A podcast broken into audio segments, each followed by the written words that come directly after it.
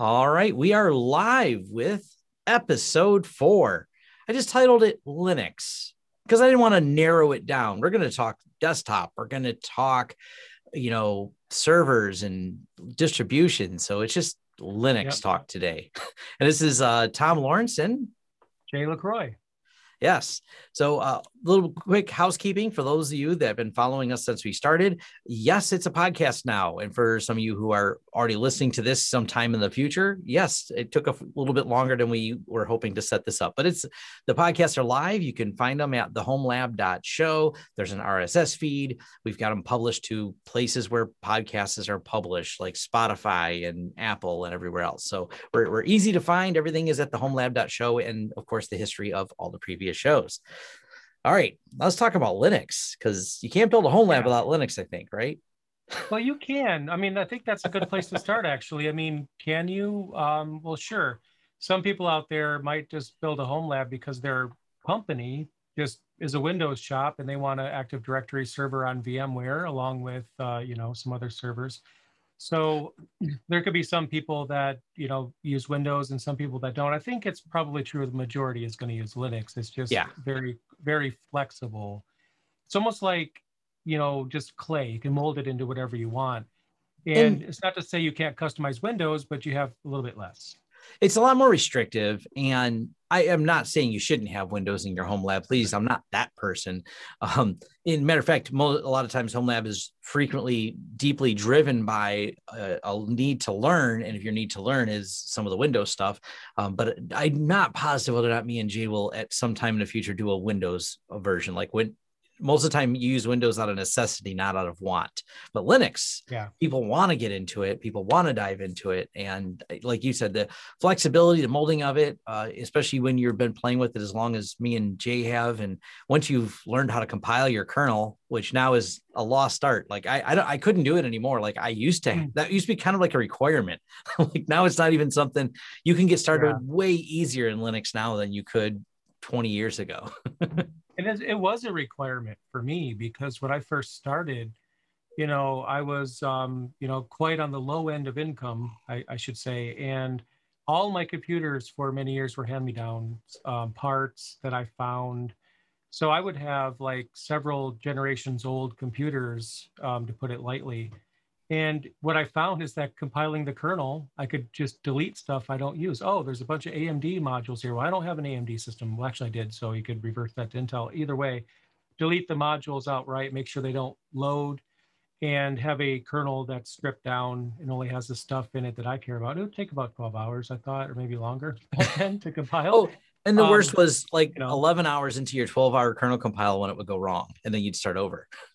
Actually, what's worse, in my opinion, is when it succeeds and then your computer doesn't boot because oh. one of the things that you made as a module you shouldn't have, or worse, you have a um, required component that you just stripped out of the kernel that's required for your chipset. So it was quite a learning experience, not something that I would recommend anyone go through. Unless you want to learn like embedded development or kernel development, then you should absolutely do that. But nowadays, we can compile the kernel a lot quicker. But for home lab, that's probably probably not very many people are going to go and, and do that. I, I wouldn't think. Um, so Windows, and you know, to end that whole conversation, I will give them some benefit. They have come a long way um, since, yes. you know, back in the day. I remember when I was in, totally enamored by LVM, Logical Volume Manager, um, you know, for, for disks.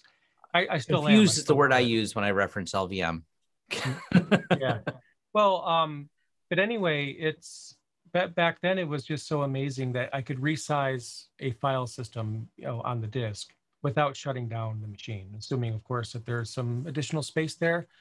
And you know, a long time ago, I'm like, yeah, I mean, that's just going to show you how flexible Linux is. You could grow the file system online without shutting down the server and booting it. My understanding now, if I'm not mistaken, is, is Windows can it, it, can do that now, um, and it, I think it has been able to do that for a while. I don't know for how long, but it's just the way it was. You know, it's like we have these features in Linux, and then they eventually make their way into Windows. Um, yeah. But like Tom, I'm not that guy. Like if you use Mac, you use Windows, I have a Linux channel, right? So I could be accused of having some bias, but at the end of the day, you use whatever you like. You use whatever makes you happy, whatever fits your use case, um, and there's no judgment. But yeah, given I, that I have a Linux, oh, sorry. I was going to say that I see this and I joke around about it, but there's um too much, you know, my friend, I've seen craft computing come up in the comments sometime. He's great. He's got a lot of home lab stuff as well. And he comes at people come at him sometimes in droves and the Twitter army's like, you need to use Linux. You can't, you're doing something in Windows. And he's like, so yeah. Um, and, and I'm right there with you. I, use Linux because I love it and I enjoy it. It's my it's it's a subject of my hyper focus. I have my ADHD shirt on, by the way. Um, but um, you know, hyper focus is a symptom of ADHD. I'm, I'm mostly kidding, but I'm, i might not be.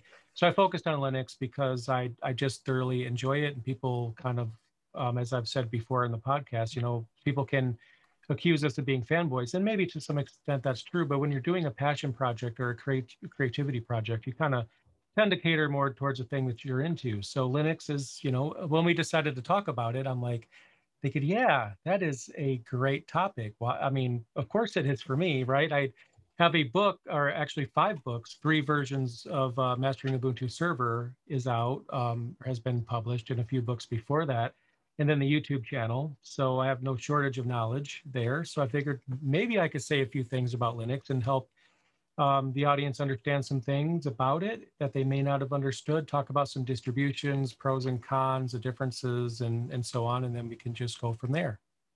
And we should probably start with which distribution should you choose? And I'll uh, duck some hate in the comments. this and, is this is the hot yeah, topic, right? it really is. And and one of the things that I want to get out of the way too is um, a, question I get asked a lot. What, what is the difference between a server distribution and a desktop distribution? The answer is nothing. Well, that's not completely true. Um, the short answer is nothing. It's a Linux kernel. Both the desktop distribution and the server distribution have the Linux kernel. So it's Linux either way. The difference is what software is bundled with it. And a server distribution, generally speaking, is not going to have as much bundled with it because it wants to stay out of the way for your workloads. You, you have something running, maybe you have a web server, you're serving a website, um, if you're running the GNOME desktop on there, it might it might not make a big difference nowadays, but there was a time where just having a, a login manager, display manager, if you will, running in the background. Um, and a display manager is what handles visual login, um, a graphical user interface. It just was a waste of CPU cycles. So generally speaking, it's very common that you don't have a GUI. That being said, I also understand there's beginners out there that kind of need that because they're not there yet. Um, and I, I did require the GUI when I first started, and then I became um, self-sufficient on the command line. But no judgment if you run a desktop. A lot of people do. And you might even run a virtual desktop. Think about it. You have a server on your home lab that is running a desktop environment, and you use something like X2Go to connect to it to have a desktop in your hypervisor. So yeah, maybe you'll have a desktop environment then.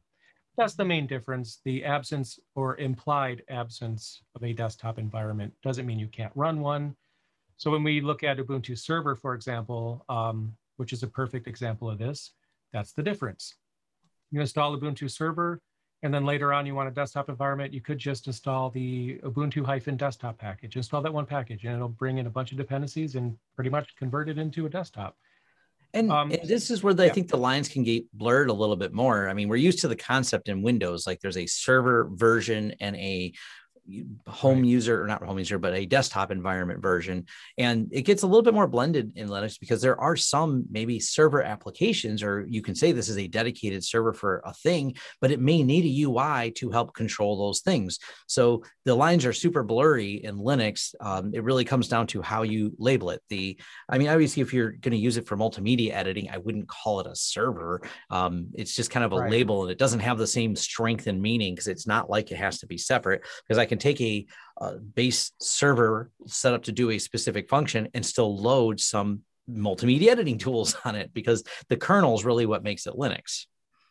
That's true. And, and to make it even more confusing, um, for a time, I used to run Ubuntu Server as my desktop distribution of choice. Why? Because it doesn't come with anything but the command line. So what I would do is just manually install each individual component like the desktop environment, but not the entire desktop environment, not the theming, just the desktop base for minimal desktop with no added apps. And I would just add the things I wanted. I liked it. It was almost like the closest thing to the Arch Linux experience you can get on Ubuntu, technically. Um, so that's basically the difference is the absence or implied absence of a desktop environment. And now we could kind of get into the distributions and the pros and cons of each. I'll let you start because this is where yeah, I am just Debian. Yeah. Like I started in Red Hat, I moved to Debian, and my reason for staying here is because I've used it for 20 years and it works. So and Debian is a is a great one to talk about. Um, and again, there's pros and cons, but um, Debian is awesome. It is one of the oldest distributions, one of if not the first distributions with a package manager, which to us now it doesn't really seem like a big deal, right? Like every distribution has a package manager. You can use the command line to install a package. It brings in a bunch of dependencies. Um, when I started, I had to figure out the dependencies myself. I didn't really have that luxury to where oh, package A requires uh, package B, C, and D, and so on. And it's just going to install them for me. I only have to install the one. But I literally had to remember what is a dependency of what when I started. And then there was a time where you could even run apt-get in Red Hat. Um, they, they, had um, a I version of apt. Yeah, isn't that crazy? Like they had a version of apt that somebody recompiled to support RPMs. It didn't last for very long, but it gave you that. Um, yeah. So a package manager may not seem like a big deal, and Debian kind of made that famous, in my opinion it was interesting and yeah, referencing back to the what was early referred to as dependency hell which when you had to install some of those rpm packages getting the other dependencies to set something up apt really solved that and it's what brought me from red hat where i started and moved over to a debian base i should say because i still like ubuntu and i use pop os uh, but yep. that debian base and me being very familiar with apt how to manage it how to manipulate things in the system and get them set up it, it really i think brought a ease of use. They were kind of like the gold standard and still in some ways are. There's a lot of other competing systems that work very similar to app now. Matter of fact they had a app apt essentially you can look at the way that they distributed was very similar to the way we have app stores now that and this goes back to the very beginning concept of Debian. We just apt-get install it would realize in the universe that is Debian and pull all the tools to put things together. We, we think about apps on our phone and things like that. That's the way Debian was formed long before the iPhone was invented or any of the right. ecosystems we're used to now. Like an app store before we had the concept of the app store. Yeah. Um, and I remember using Synaptic on Debian for for the GUI equivalent of that. Um, so Debian, you know, I, I, do have some criticisms of Debian, which I'll get to, but I, I, need to always talk about the positive first. And there's a lot of positive stuff to talk about when it comes to Debian, and it's really great on servers, especially. Um, and I'm going to get into an edge case that wasn't in a few minutes, but generally speaking, Debian's a good choice. Um, bottom line, regardless of my opinion, uh, Debian's a good choice. Now, where Debian gets a little confusing for some is that some people refer to it as a rolling release. It's not. There's actually three different sub versions of Debian. There's stable. So I use stable and just the blanket term Debian inter interchangeably. When I just say Debian, I'm mostly talking about Debian stable, which is the stable.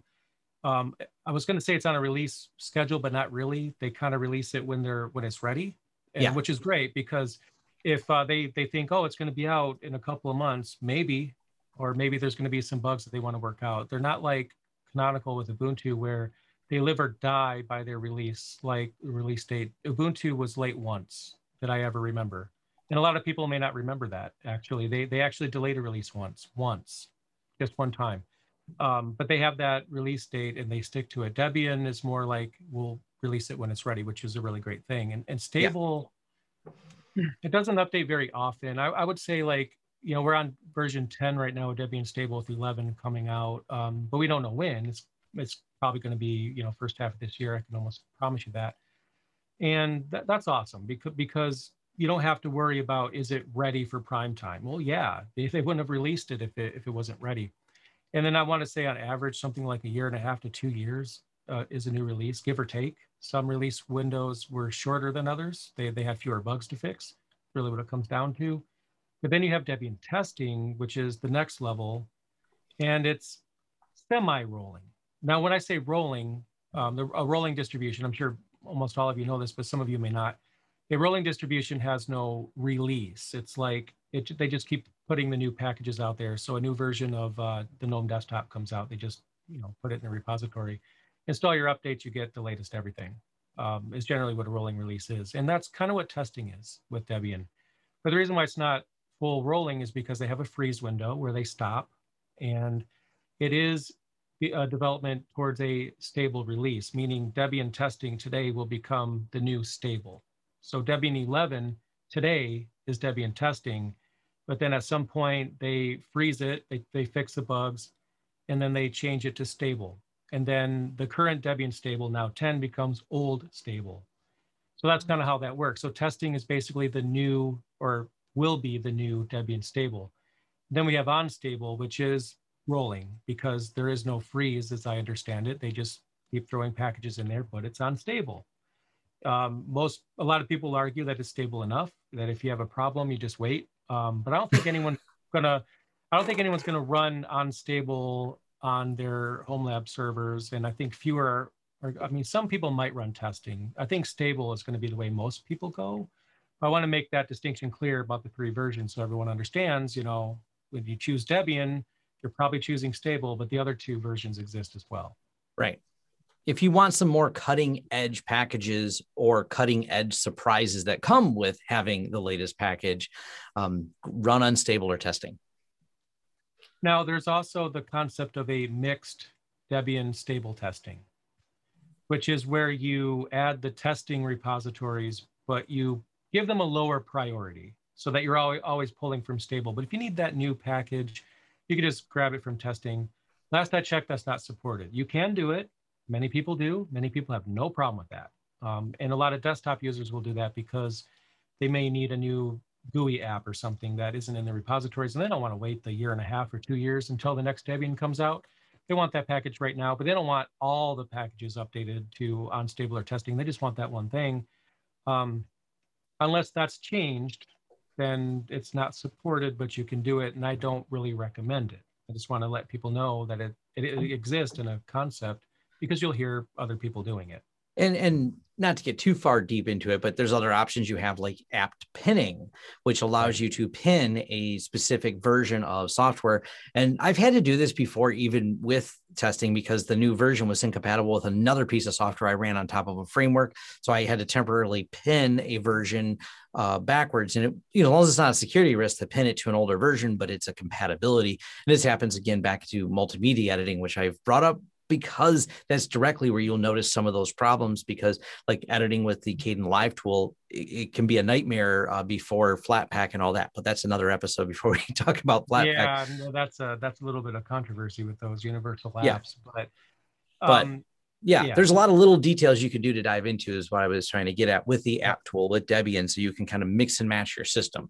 Uh, be careful because you can also create your own instabilities doing so Yes, and I've experienced that. There's also the backports repository, which is supported and it's released for stable. Um, there's no schedule on that. Usually they have it out with each stable release around the time it comes out. And that allows the Debian developers to give Debian stable users some packages that they can uh, freely install that are newer than what comes with, with uh, Debian stable normally. Um, and when I'll get into the downsides of that, but but I just want to let everyone know that that does exist. You could just install the backports repository in stable. There's instructions on Debian for doing that. So if you are, you know, for purposes of home lab, you need a newer version of Apache, maybe it'll be in there um, or whatever it is you're running. Maybe you'll have a newer version in the backports repository. Now downsides, um, because everything I said was upsides, right? You, you have all these different repositories and ways that you can configure your software. Or you can ignore all of that and just use Debian stable and not overcomplicate it and not even look outside of Debian stable and you'll be fine for the most part. So downsides, um, hardware compatibility, in my opinion, in Debian is one of the lowest of all distributions. Now, I know I'm going to get a lot of hate mail for this. Now, don't get me wrong on this. Um, Debian is great, but more than any other distribution, I've had issues with compatibility where if you install it on a piece of hardware that just came out, most likely your hardware will not be fully supported. It'll be the next release of the distribution, um, which could be a few years away. So just think about it for a moment. Um, and this has happened. And I'm going to actually just use a story that happened to me. A company I was working at a while back, we bought a brand new Dell Precision server. And corporate was very Microsoft centric. So they just had a contract with Dell. We didn't even have a choice over what model that we were going to purchase. I want to throw that out there. But Dell PowerEdge servers are pretty good. So I didn't really mind that. So I just grabbed Debian Stable and this particular device, we were making a um, router slash internet gateway device. So we had two gig NICs on here. Um, installed Debian Stable didn't detect the network card at all. Um, on a brand new server, the newest release of Debian didn't detect it. And we ended up going with Ubuntu on that one, even though we were normally a Debian shop. So sometimes hardware compatibility lags behind with Debian because when they release, let's say that Debian stable came out today. So it was released on March 31st. That's not true, but let's just assume that. Then if a new chipset comes out on April 10th, chances are it's not going to have the drivers for it. It could, it could work, but it's not going to know about hardware released in the future. That's the problem. And that's really a problem for all distributions. But Debian having a two or one, one and a half to two year release window, sometimes that could be a problem. But if you don't have like the latest and greatest, you're probably not going to really run into a problem there. Um, it is what it is. And the reason why they they do this is Debian stable means stable. They they don't want the bleeding edge software in there by default. So you can also appreciate the fact that even though the hardware compatibility is a bit behind, it's stable. It, it's pretty rock solid. So you, you do get that benefit as well. It's a trade-off though. Yeah. Um, there are also lack yeah. of non-free uh, repositories being defaultly available. And for things like NVIDIA, I mean, we can argue and hate on NVIDIA, and rightfully so for not giving us good open source drivers. But I also have the realistic, I can complain about it, but I still have things to get done. So I need this NVIDIA card to work. And this is where Ubuntu has done a good job of just check this box for the non free. Um, and here we go. Now we're going to load those proprietary drivers. We know we all don't like the fact that they're proprietary. We can all agree on that. Um, but we're surrendering to the fact that NVIDIA makes good video cards. I need my video card to work. And Debian's very purist on that. And this is also what kind of hurts some of their driver support uh, a little bit, you know, because like you said, there there's ways you can enable it in, Debian, but it's out of the box, not as simple to do. Right. So one one example of this, I'm going to use a, a laptop example, but um, you know, it, it, still could happen to a, a server as well. Um, my ThinkPad X1 Extreme, first generation, they're up to generation three as of now. The current stable version of Debian will not boot on it at all. There, there's just no way to get it to boot that I've found. Um, now, a, a, new user would throw up their hands and get frustrated. Now, if I put more time into it, could I get it working? Yeah, I could definitely get it working. Um, but this is two generations ago. It doesn't work with this hardware. It's too new, but it's two generations ago. So let that sink in for a minute. Um, a new release of Debian is right around the corner. Now, I installed Debian testing on it, and it's fine perfectly fine. So one solution some people will do is they'll, if they have this problem, they'll run Debian testing, and then when it graduates to stable, they'll just keep going with stable, uh, which is a good solution because you start with something that works and then it becomes stable as you go. Sometimes you have to do that. But like Tom mentioned, there, there's some quirks with um, hardware compatibility that might frustrate new users, intermediate or advanced users might not be put off by that. And also, like Tom said, yes, we all hate proprietary drivers. I do as well. But when it's time for me to play video games because I'm done working, I'm to want to use my NVIDIA card to play Doom. And yeah, I understand I don't like NVIDIA. And um, if, if my computer has an NVIDIA card, yes, we could argue that AMD is better, and technically they are.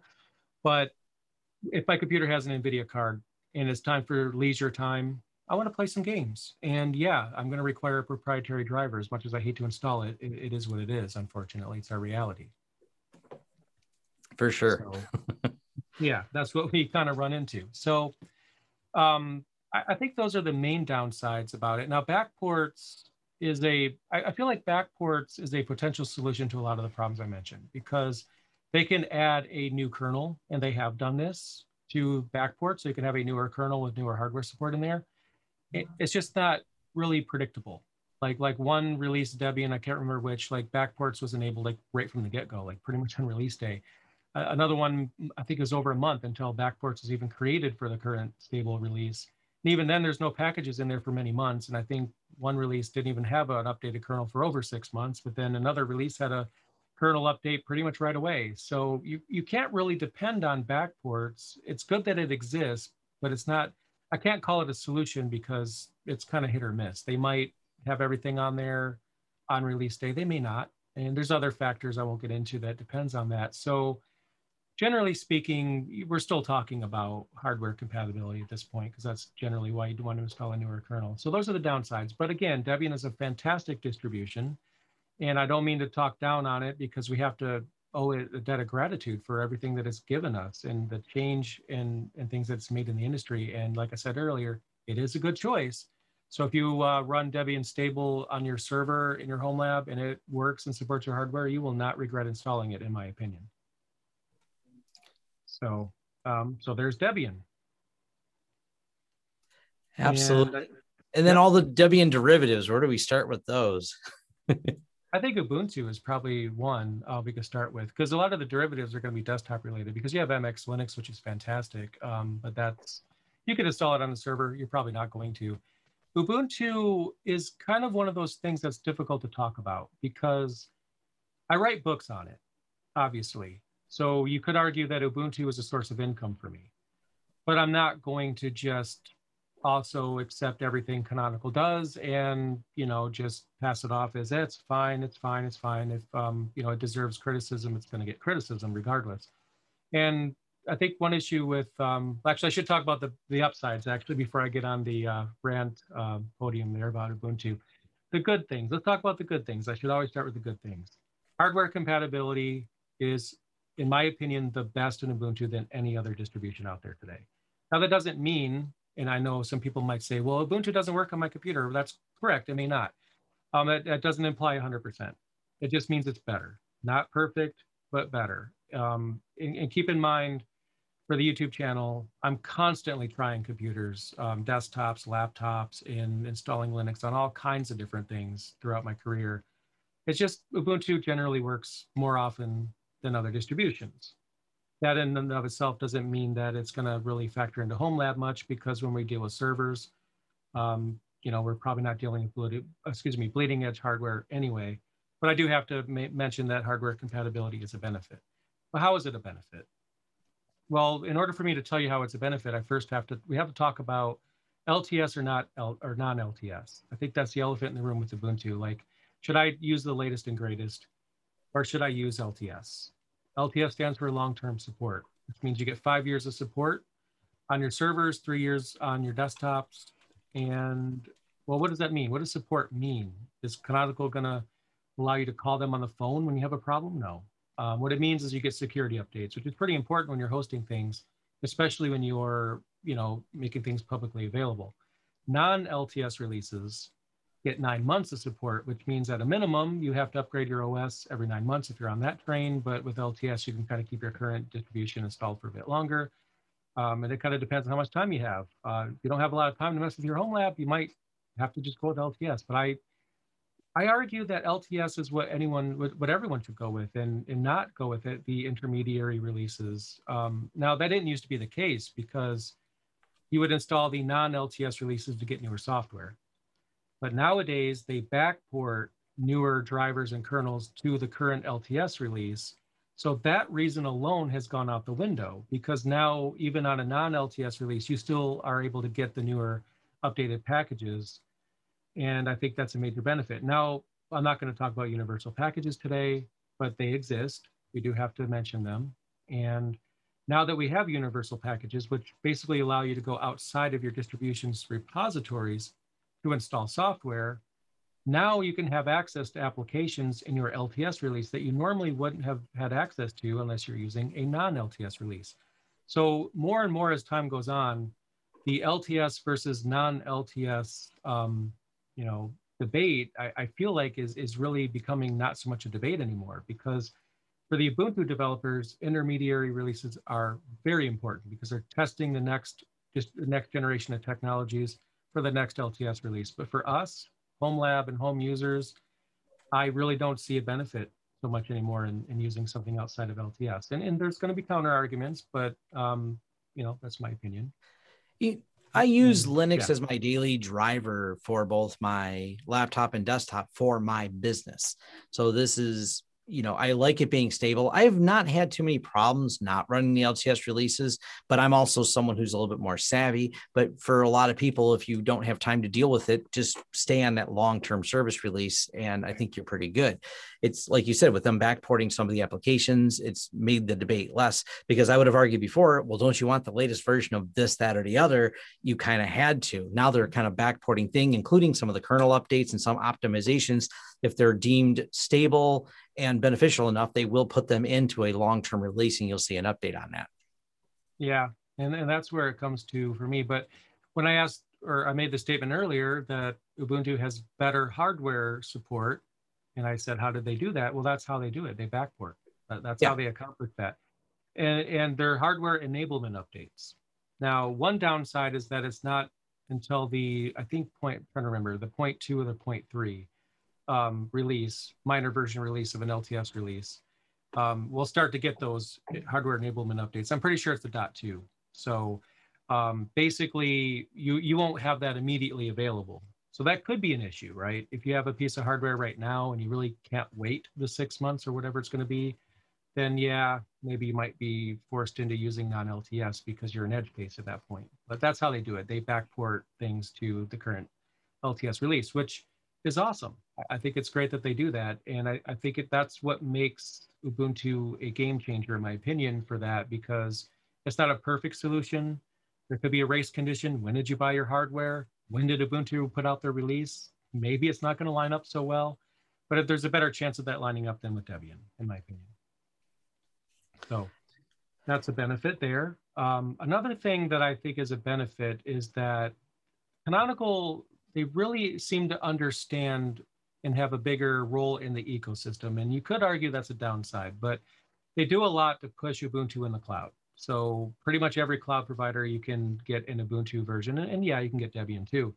But they also enable different things in their tool set. Like they have um, LXD, I, I, think it's pronounced LexD, but I, I can't make myself say that. No, it's is, LXD to me. I don't care who says otherwise. yeah. Um, it's it's basically an advanced without getting too much into it. It's a it's a an addition to LXC. LXC is a containerization technology. I, I think it's a great one actually. LXD builds some additional things on top of that, and Canonical makes that a possibility. Um, so you could take that you know technology and you have you know more clustering and more options. And I, I, think some of those features, if they haven't already done so, will be backported or moved into LXC. But but they they add all this to it and they make it easy to install like um, OpenStack and a number of other things. They have charms, they have all kinds of different tools that you can use. They have metal as a service even to, to spin up and, and provision your hardware. So they have all these tools that they make available, and I think will be of especially benefit to home lab people. And Debian doesn't have that, right? You can still do all those things, you can still install OpenStack on Debian. Nothing's stopping you from doing that. But if you do that same thing on Ubuntu, there's there's a way to do it quicker. Um, and whether you use that or not, it's still a benefit because Canonical adds these extra layers on top of Debian, which Ubuntu is based on Debian. So I think that's also a benefit that they take the best of Debian, they kind of uh, smooth out the edges a little bit, and then um, we all benefit from that. And now we get to the downsides. oh boy. Um, and like I said, uh, even though Ubuntu and Canonical, I mean, because I wrote the books, obviously they're a big source of income for me. Um, I'm not going to censor myself and not talk down on them because when a company makes a bad decision, they make a bad decision, and they have made a few. Um, a lot of people will remember back in the day when they put ads in the application launcher in Unity on the desktop. Now, that's not something Debian would have ever done, ever. Like you could use Debian and never worry about that. In fact, you don't have to worry about a big corporation making a really dumb decision when you're using Debian because, you know, it's a community project. That's not to say that there's not going to be things that happen in Debian happen in Debian that you don't care about or don't prefer. The whole systemd thing was a huge debate back in the day with Debian when that became default, and also the GNOME desktop becoming the default again because it was technically the default twice. Strange but true. Um, so there's a little bit of controversy in Debian, but not nearly as much as Canonical because they're they're a company and they're, they're going to serve their interest. And and a company's purpose in life is to you know sustain itself and to produce an income. And it's perfectly understandable to me if someone doesn't really want to use a project or a product that is made by such a company, um, because what if they take it away from you? I'm not saying they will, um, or if they get bought out. What if Microsoft buys Canonical tomorrow? Well, do you care? Maybe. So there is that. Um, but the dumb decisions that they've made, um, in my opinion, and, and I can say that because I feel like it is like putting ads in an application launcher to me. And I know this is a long time ago; they don't have that anymore. But I have to think like, I just can't think of a rational project manager inside a company doesn't understand that everyone's going to hate that.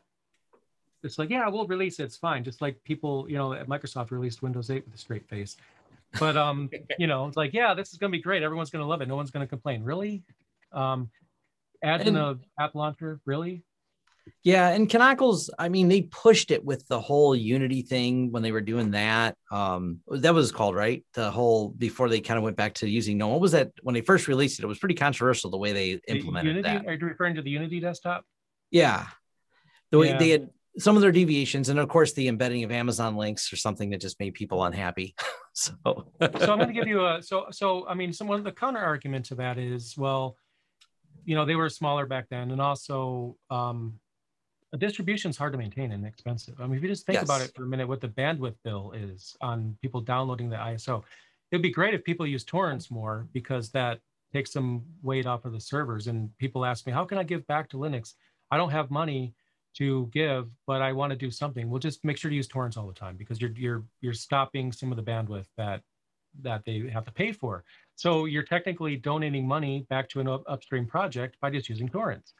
Um, well, I mean, unless that, that same server on their end is also serving the torrents, then it kind of defeats it. But yeah, um, getting back to Ubuntu, it's expensive. And someone might say, well, yeah, they got to make money somehow. And, and you could uninstall the package or do whatever you're going to do to disable it. Well, I agree. Yeah, they do need to make money, but there's more sensible ways of making money. And the perfect example, and I think Tom knows the one I'm going to use here, um, that happened to me personally on Ubuntu desktop is um, as an aside, they had this app called Jockey, which I don't think has that same name anymore it's, it's just additional drivers. And it's great now because if you have Ubuntu on your desktop, you could just search for additional drivers in your applications. It's there.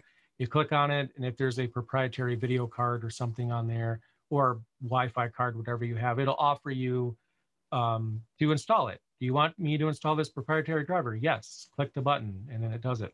So that naturally becomes the first thing I did when I installed Ubuntu because I had an NVIDIA card. So me being, you know, the person that I am, I, I, I just type more than I click. So I just hit the super key and I go to the application launcher. I start typing Jockey because that then was the name of that additional driver's app.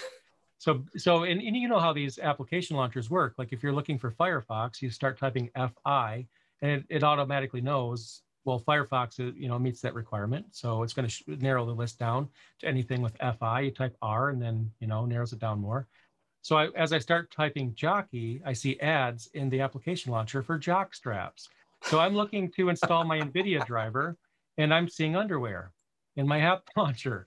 So yeah, that was what I went through. Um, and I, I think I, on my, I, I, wish I knew what video it was. I, I mentioned this in because I, I, I mentioned this right in the video. Check this out. I'm going to search for jockey underwear. Um, yeah. not a good, not a good decision. And that's an example of something that would not happen in Debian let's be honest. Um, they're not going to do something like that. Um, right. I, I think I was. They need to make.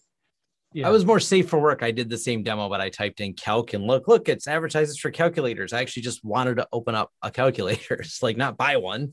Yeah. Right. But your yours is really on point. This was one of those heated debates and decisions that was made that was terrible over at uh, Canonical. But they've that's so many years ago. We're really digging up something old. They haven't done right. anything like that in quite a while, uh, which they has been haven't. great. And the reason why I bring up this old thing specifically is because the mindset hasn't changed.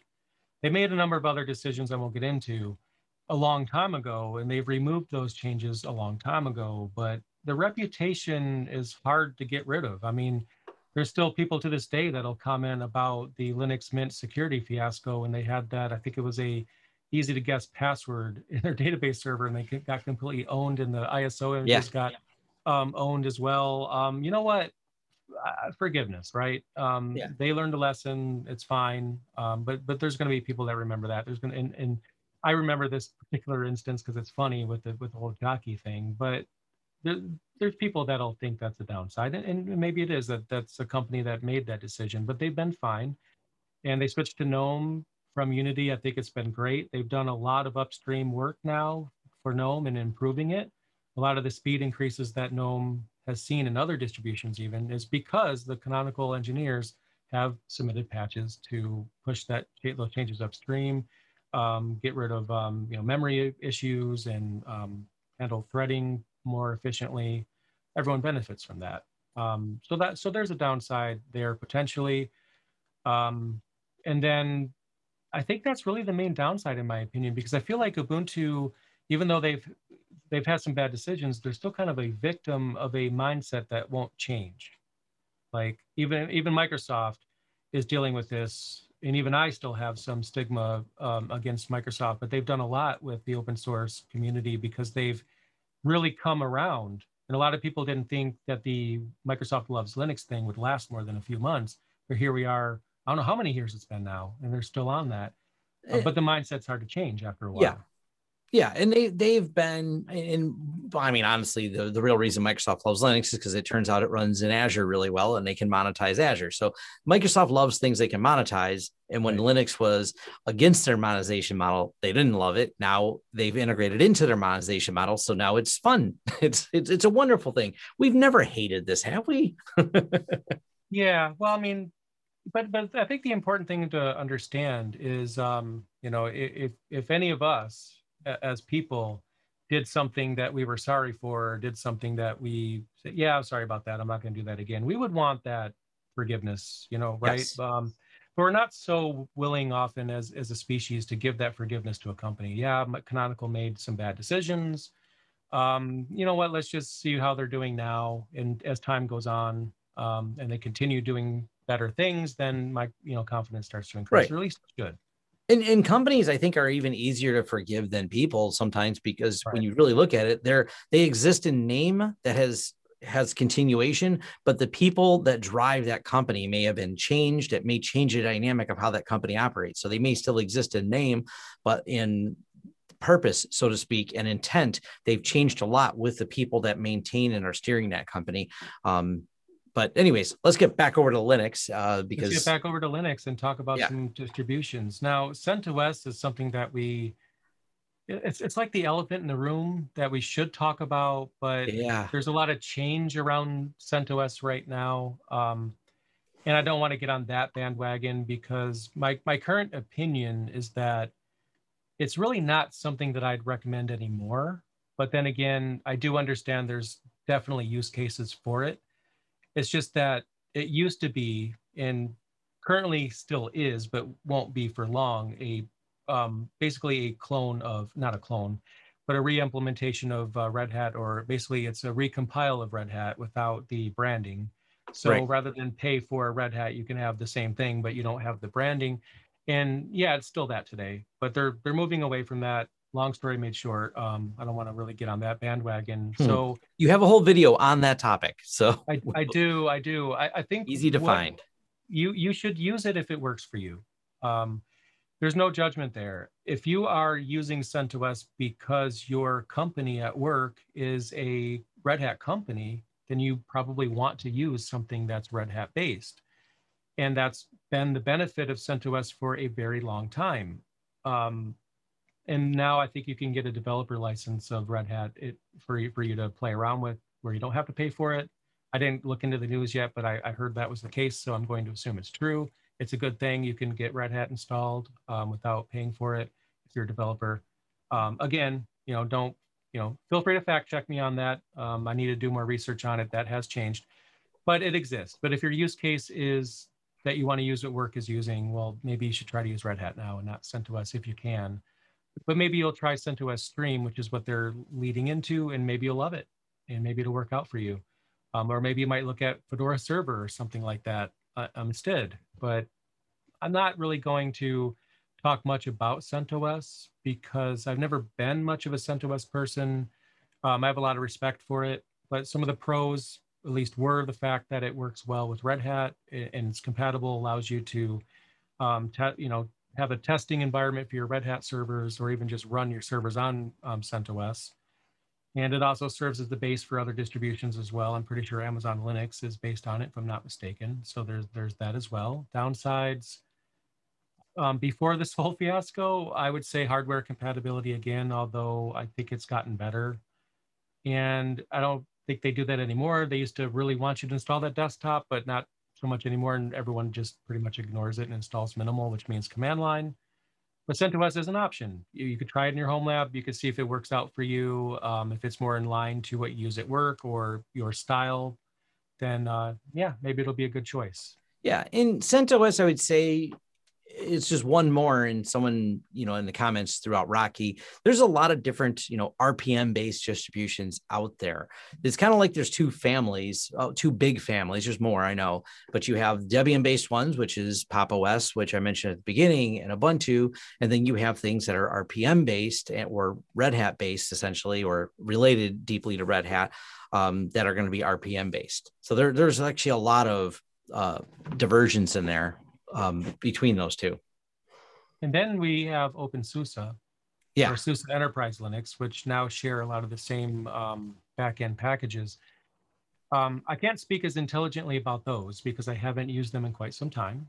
But I do plan on, when I get some more time, diving back into SUSE because there is a lot of good there. They are an RPM-based distribution. There are some people out there that are claiming that, you know, we have Alma Linux and we have Rocky Linux as replacements for CentOS, which I'll get to in a minute. But um, some people argue SUSE is, is a good um, step in that direction. I don't know, maybe, uh, maybe not. But one, one thing I can tell you, it, it was the case, and I have to assume still is because I haven't heard of this changing. I used to recommend SUSE to people that are a mixed shop, like like you're at work, you have a, a Windows rack, you have a Linux rack, you want to tie into Active Directory. At one point, Microsoft was really helping out with that and um, bridging the gap, specifically in SUSE um, in their tools to help it integrate with the Microsoft tools better. And I would recommend it to people in that um, situation. And no one that I've recommended it to ever came back to me and said, How dare you? That was horrible. That was a train wreck. Um, nobody had any complaints and they, they seem to appreciate that recommendation. So I think I was right to recommend it. Um, I do plan on diving back into it, like I mentioned. I don't know when. I'll have more opinions on it at that time, but I don't think anyone's going to be um, having a problem choosing SUSE, OpenSUSE, you know, for their um, stack, I think they'll be fine with it. And well, there's a lot of people that really passionately love SUSE. So that's something to keep in mind too. I've met a few of them at a couple events. They seem like really nice people. I always feel like it, it has a lot more popularity over in Europe than it does here in the United States. That's at least my impression of it. I, I, I just haven't run into it that often, except for a company. We have a couple companies we worked with here that are based out of like Germany, and they seem to really like uh, SUSE. That's the times I've run into it. They're they're companies operating in the U.S. that we've worked with, but they're based out of there. So, uh, like I, I'm much like you. I don't use it, so I can't speak a lot to it. The people seemed happy, so and they said support was great, and I was like, cool. I'm just here to fix yeah. this thing. I get the impression. I don't know if this is true, but it, it seems like CentOS, or excuse me, um, SUSE is to other countries as CentOS is to us here in the United States. Yeah, it, it seems that way, um, at least in some countries. So it definitely has a, a great following. Um, but we have to be honest. I mean, SUSE has like the probably one of the best benefits of all the distributions that I've mentioned that you know we need to talk about, and that's the fact that it has a chameleon as the logo. Come on, how cool is that? Yes, you know, the branding. It's the best thing ever. You, and don't they chameleon as a logo? Aren't they the ones that release the videos that go coincide with the releases?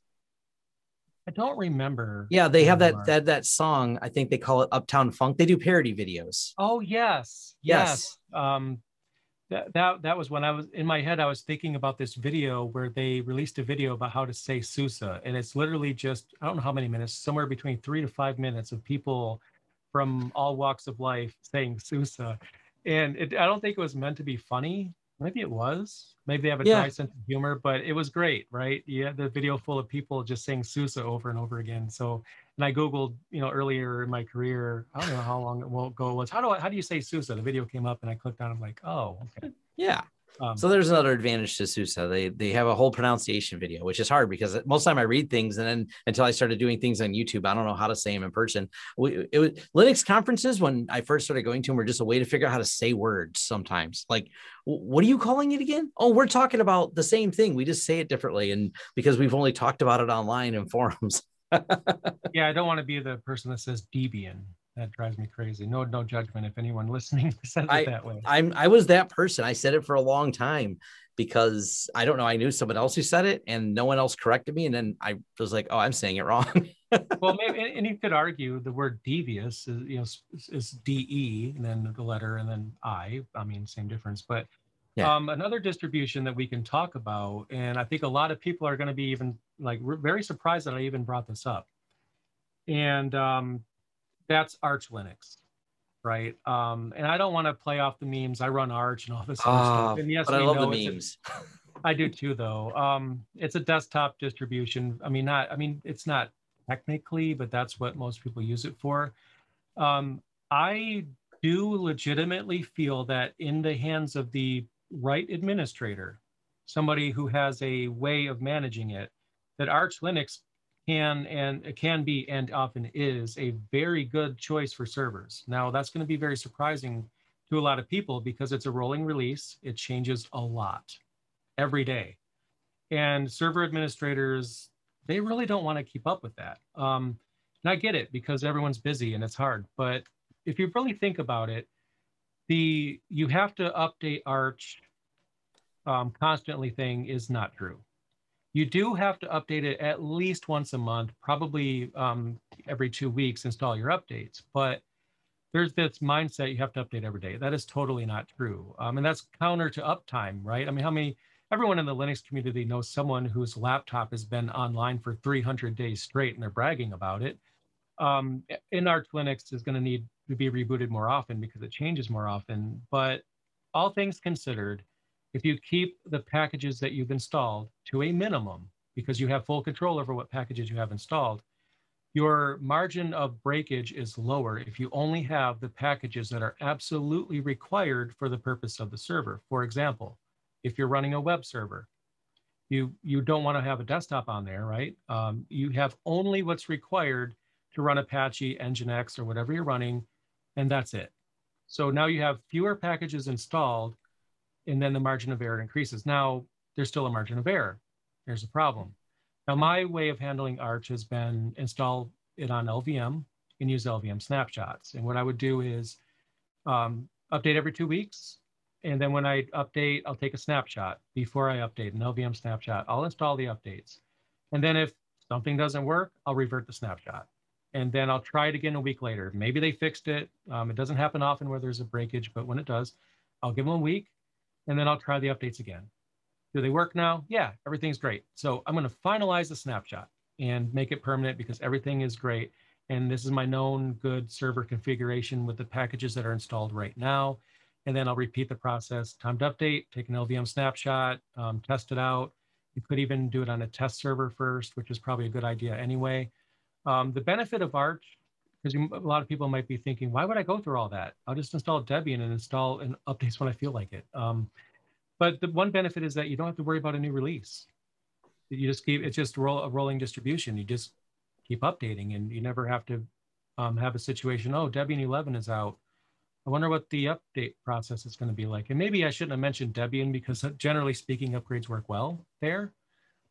But I could say Ubuntu because there's going to be a bigger, bigger margin of error there. But it's but still, I get it, right? Um, you could have make an argument in both ways, but I think Arch is worth considering.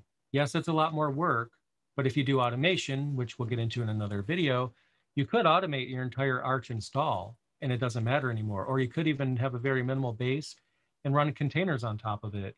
And all the complexities in the containers, not in the OS. So there's just only a kernel and Docker and nothing else, and the required libraries to make that work. And that's it. There's no other packages to update because you're running containers. We'll talk about containers in the future. Yeah. Just throwing that out there. I will also throw out there the Arch Wiki is solid. I have found a lot of just general Linux results for something I was trying to configure, something I should set up to find a parameter. And I was like, wow, the Arch Wiki had a really good write up on the answer Um, they've just have a good set of documentation, which is Linux documentation. It's not specific to Arch, just a lot of like, here's all the parameters. Just they've done a good job of maintaining and curating really good information and good write-ups on how to uh, change settings. It's it, I'm amazed how many times I'm looking up a parameter on a specific application or server uh, application, and the Arch Wiki will have the answer to the configuration for that, which is great. And someone mentioned uh, Manjaro, which I'm pretty sure I always say that wrong. Um, a a spin of Arch Linux that has they have a little bit of a delay in a system in place. It's not a fail-safe system, but they're not as likely to just throw packages at you.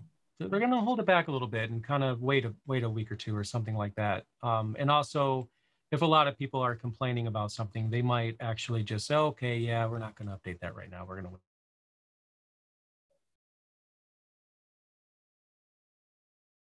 Nope. Looks like we lost Jay for a second. Um, oh yeah, I guess I must have dropped off. Uh, what was the last thing you heard me say? Yep, you're back now. Uh, you said sometimes people like to update. So in, in regards to Manjaro, um, which was mentioned it, there, um, just to try to make that short, um, it, it is a, is an option um, you can consider.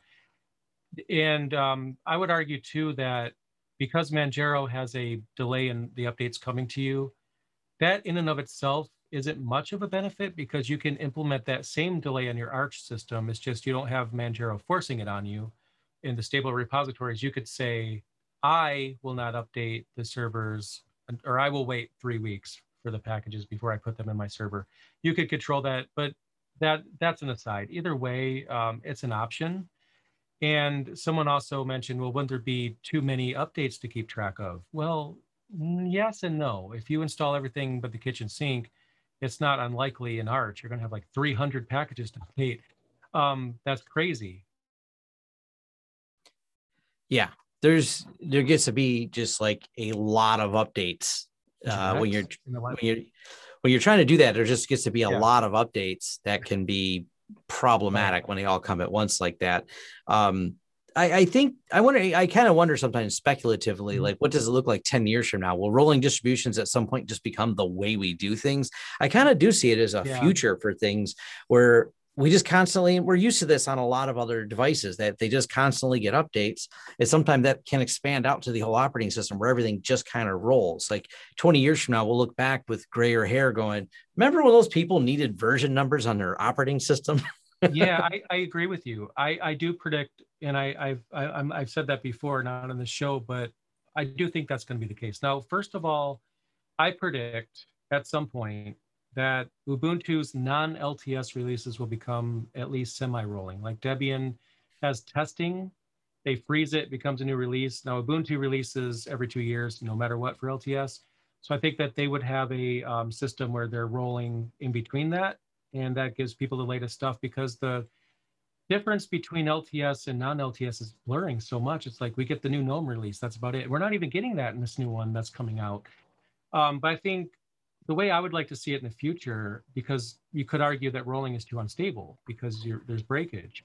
But what you could have is a base that rolls every three months. Your, your kernel, your drivers, they don't have to roll every day you can have your, your base distribution core packages that makes your distribution boot and memory management and all that, um, and, and your virtualization tools on there, um, just roll every three months. Then you could have a application repository that rolls every week because that gives you your latest Firefox and your latest Google Chrome. Well, actually, Google Chrome is a bad example, but your latest um, application packages in a separate, you know, release or repository that's rolling faster because people want the latest browser. And then you could have a the desktop environment rolls every six months because the new GNOME is out every six months. And then you have it kind of split up like that. So then you have varying levels of stability, and then corporations or organizations can um, change it, say, yeah, I don't want anything to, you know, update unless it's security related for six months to keep it you know, a little slower. But I do agree because even Windows 10 is is kind of a rolling release now. Yeah. Think about it. So, well, when they said Windows 10's the last version, they kind of meant it as in we're not, not naming other versions. They're still going to keep changing out under the hood. And I think there's something to be said yeah. for the experience being better that there's new versions coming out, but it doesn't require us reloading the whole computer like it's not Windows 11, 12, 13, and then you're reloading in the upgrade process. I mean, granted, yes, I know it's far from perfect and it does break. That's part of what I make a living on, but uh, the concept is there. It, it, may not be best implemented in the Windows example, but the concept is there where you just change out some of the components and some components and browsers being your biggest threat surface, they need to be updated almost right. in real time as threats come about or as flaws are found in a browser because we interact with the internet as a whole directly through the browsers and it's not the firewalls protecting us it's whatever you know threat can sneak through by us opening up a web page. So there are components due to security not just features that need to be updated rapidly. And i'm going to do something that i don't do often. I'm going to defend windows not from you or anything but I'm actually good. I mean, because I think it's important, if even if it's not my preferred platform, that I call out something good. Um, yes, there's breakage because it's a rolling release technically, but how do organizations handle it, or I should say, how should they handle it? Because just because Microsoft puts out the new version or the new update today with all the new features doesn't mean anyone has to install it today. Now, the downside for home users is it's probably going to try to install it. Um, and I, there's a way to make that happen slower so you're not getting everything as quick. But it's interesting to me like someone will say oh yeah windows just deleted all my stuff. Well that sucks and it should never do that. That rule number one of an operating system is it should never delete your data right? But i could also argue that just because it's available today doesn't mean that you should install it today. And companies will often um, have a and I've seen this happen. They'll have a few people that are like, you know, enthusiasts that work at the company. Like, hey, do you want to be on the um, get the updates first team or whatever they call it? And then they'll just be kind of like guinea pigs, just give them the newest version of Windows first. And then if they don't say that they've had any problems and it generally seems fine, they could graduate it to the next tier of users and the next tier of users. Um, problem is some people don't have time for that. But a, on a home user level, you i mean if everything was rolling uh, think about it we have apt pinning. You mentioned that earlier tom. We have apt pinning in, in that and that's yeah. not going to go away. So if you're if you have like you know i use caden Kdenlive for editing my videos and and i have a specific version i don't want that to change right now until i vet it. Even though it's rolling i could pin it. Don't change this. I want to keep this where it is and then you can have control over that. And then all ubuntu would have to do is put a gui tool over it that you could check a box and lock a version yeah. Um, you could absolutely have rolling all the things. And if it's done right, it could actually be a win. I, I think it's funny. Someone might get the impression we're developers, or not developers, but uh, content creators, because we've all complained about uh, pinning development tools for creating media because it's crash worthy. you know, some people will pin like versions of Python or like I'll, I'll pin Ansible or something like that. It's good that we have that flexibility, but there seems to be this mindset that it's either completely rolling and bleeding edge or it's not. I don't agree. I think it's often that way, yes, in, in real in the real world. It doesn't have to be like that though.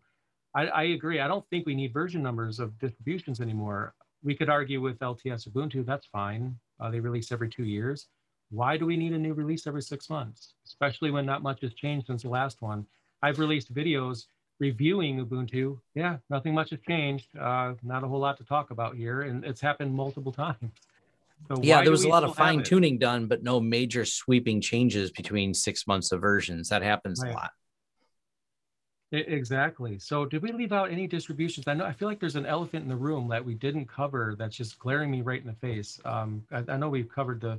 I know we didn't talk about Fedora much, but that's generally not run on servers as often, even though they do have a server version yeah, I think we covered. I mean, there's there's always all the little offshoots. You can go to Distro Watch and uh, have a heyday of how many distributions there are, which creates a little bit of confusion. Which is also something that um, if you're new to Linux, you're like, hold on, it seems really important because there's 50 different options. That must mean there's 50 different choices, and now I don't know where to start we'll we'll cap it off with this. Uh, probably Ubuntu is a great place to start. I you, I think you probably share my opinion in that. For I would say Debian or Ubuntu is pretty much interchangeable for home lab people. The only thing I would say there to differentiate those two is if your hardware is new, Ubuntu. If it's not new, hand me down secondhand server. Debian or Ubuntu is fine. If you want to leverage any of the additional tools that Ubuntu has, you can go with Ubuntu. But uh, either if you take all that out of there, Debian and Ubuntu are practically interchangeable if hardware compatibility isn't an issue. Yeah, and, and you may have a book on this topic where they can dive into and get your book at learnlinux.tv. I'll give you a plug yeah. for that if you want to go and through. Mastering Ubuntu Server third edition is available at ubuntuserverbook.com. I made an easy uh, alias for that if you want to check that book out. And uh, Debian fans, um, I do have a Debian review coming out tomorrow on my channel. Should be up by around 9 a.m. if you want to check that out. Um, it's going to be a fun review of Debian, so uh, don't miss this one. So there's that. And um, yeah. yeah. And you've already reviewed Arch and we we both have covered Pop OS. I've even talked, I, I, didn't dive into it, but I mean, I know people really like the desktop environment, which we didn't dive deep into, but I have topics like K, uh, Kdenlive, uh, I'm sorry, KDE Neon on my channel. So if you like the KDE desktop environment, yeah. I've reviewed it. I think you reviewed it too, haven't you, Jay? I did, and I liked it better than Kubuntu, and I haven't checked it out lately. Kubuntu is the KDE edition of Ubuntu and I came away thinking like, wow, KDE Neon is uh, is great actually. Um, why yeah. would I want to use Kubuntu at this point? Because KDE Neon, and it, unless it's changed, if it's still the case now, I think it's a great distribution for that. Right, and we'll we'll have a separate episode where we just talk about desktop environments because no matter which one of these distributions you chose, the desktop environment bolts on to the top of it, so that becomes a choice. This is one of those things that once you start getting into Linux, you realize the distro you choose will change the nuance of the package manager, but doesn't really change that much. If you wanted to run the KDE or GNOME on either a RPM based distribution or something that's based on the apt system, you can do that. So, yep. Uh, well, that'll be a whole nother show and a whole nother topic.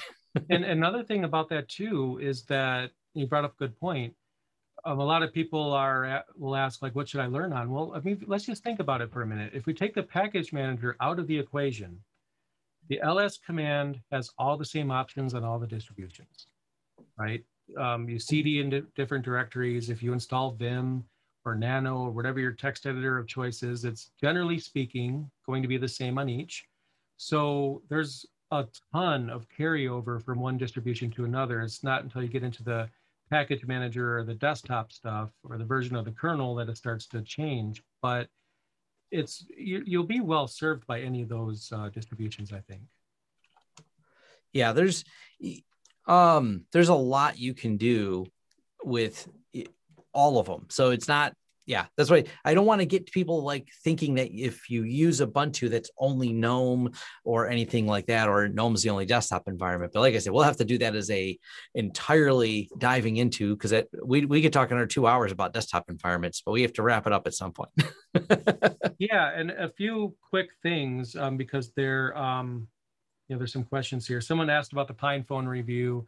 Um, it didn't work out. I'm gonna probably try it again, but I bought the one that had the dock, so you can have it, you know, desktop environment on there.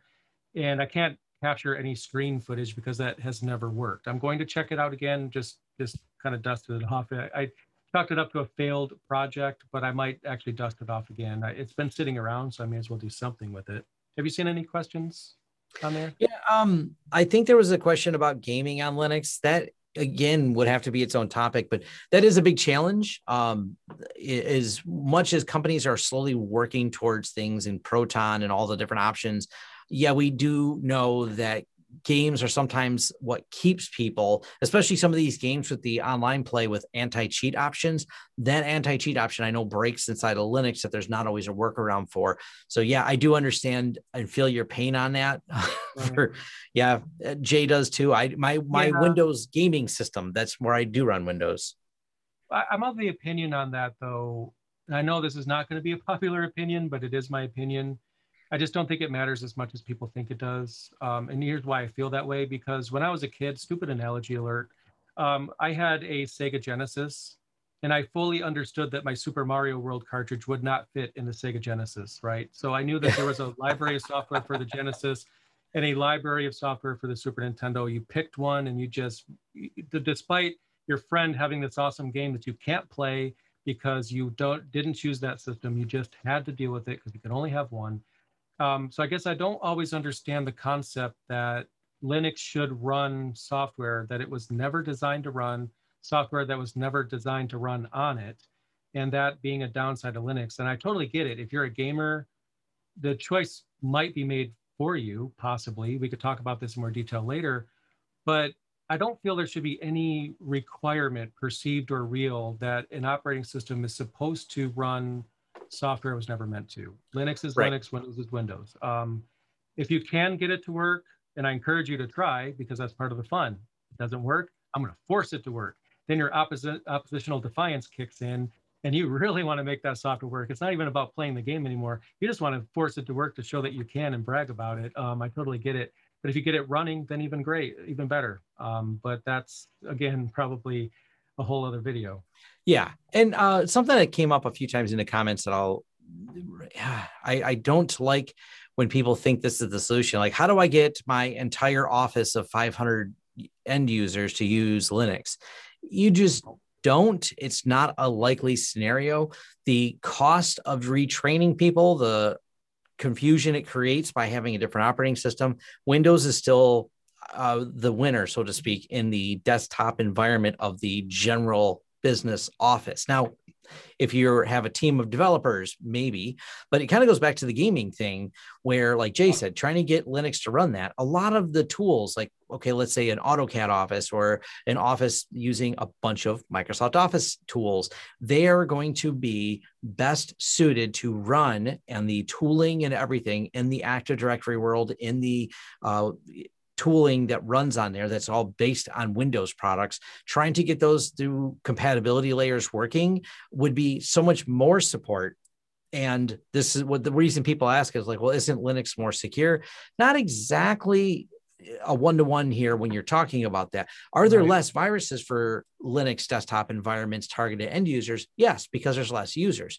But once you give a bunch of end users the ability to click and run things with some admin privileges, the problem will start right back up again. So it becomes like yeah it's a kind of a complicated topic that's not as black and white as people think it. It's not a binary answer of Linux better than Windows, and this is how you solve it. And this is one thing, you know, both of us do spend time working in corporate world, even if it's at an IT service level. So we understand that you can't just flip a switch and swap these out, and it's not as not as easy as that. So, and I, I agree completely, but I also feel like I don't like the all or none mentality you think about it, like if I was to like purchase in another dumb analogy, but if I was going to purchase an auto mechanic shop that had like 12 mechanics working there, and on the first day I come in and say, you are all going to use this brand of wrench. I guarantee you they're going to laugh me right out of the shop floor. Yep. They're not going to, not for a minute. They're, they're going to use the tools that they use to do their job the best. Each individual employee is going to have their preferred, um, you know, tools for their job and they're they're going to be happiest when they're using the tools that they prefer to use. I think the goal might be to help handle mixed environments better so that you blur the line so someone can use that Mac and someone can use that Windows laptop or that Linux computer and your systems and security and authentication, LDAP, whatever you're using, understands how to how to differentiate itself based on the platform would be a yeah. better goal in my opinion. And as far as how the future looks, I've I've commented this many times. There's there's not really any startups making their new killer application to run only on Windows all the new applications pretty much are focused on being web enabled without a local install. Now, this excludes things like security or tooling applications that help. Those are assistive applications.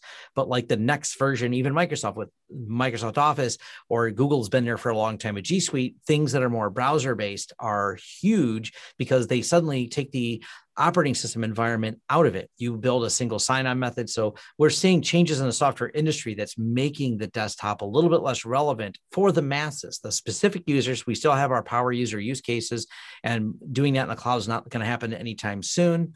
But for the masses, uh, this is what allows work from home. They log in through single sign on to a handful of applications, and now they just do everything through essentially a browser because browsers are calling a browser. It seems like they need a new term because you can run Doom in a browser. They're full of they're on their operating systems almost into themselves. They, they totally are, and it, it's also kind of bringing up a very uncomfortable truth for me, but it's still a truth nonetheless. Like you said, the operating system layer is mattering less and less. It's a very slow decline. It's going to take many years. but you know, I have Learn Linux TV is my YouTube channel name. I mean, 10 years from now, however long, I could reach a situation where the line is blurred so much, I might even have to change the name of the channel if um, if it's if it comes to that. But probably learn browser. TV. No. learn computer TV. I don't know. Um, but yeah, you know, the industry will change the way it's going to change, and I, I agree. It's like our operating system is a way to get a browser on our screen or to run a virtual machine for development, essentially. Right.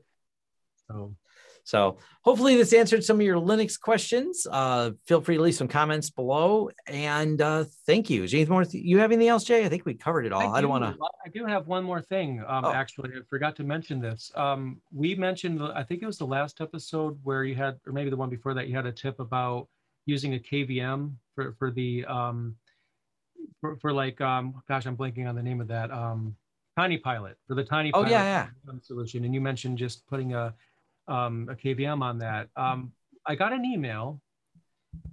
I got an email actually uh, from the developer, the lead developer there. He says that that won't actually work because he says it's being presented as a um, USB on the go hub and it's not going to, something like it's not going to send the proper signals through. I don't completely understand it, but he did say there is one that works, but I just want to make sure no one's going to buy a Tiny Pilot and putting a KVM okay. on it. I do recommend the Tiny Pilot. It's great. Yeah, but... you just had a review of that, and I'll have a review soon of it too. So right. I think we covered all the major stuff here. I think we have, but that was someone sent the email over, so I wanted to send it yeah. So um, you can find each of us on our respective channels. Uh, LearnLinux.tv is where you can find Jay and all of his stuff, and all my stuff is over here on this channel and at lawrencesystems.com. Thanks again for joining us on this podcast, and see you next time. Thanks, everyone.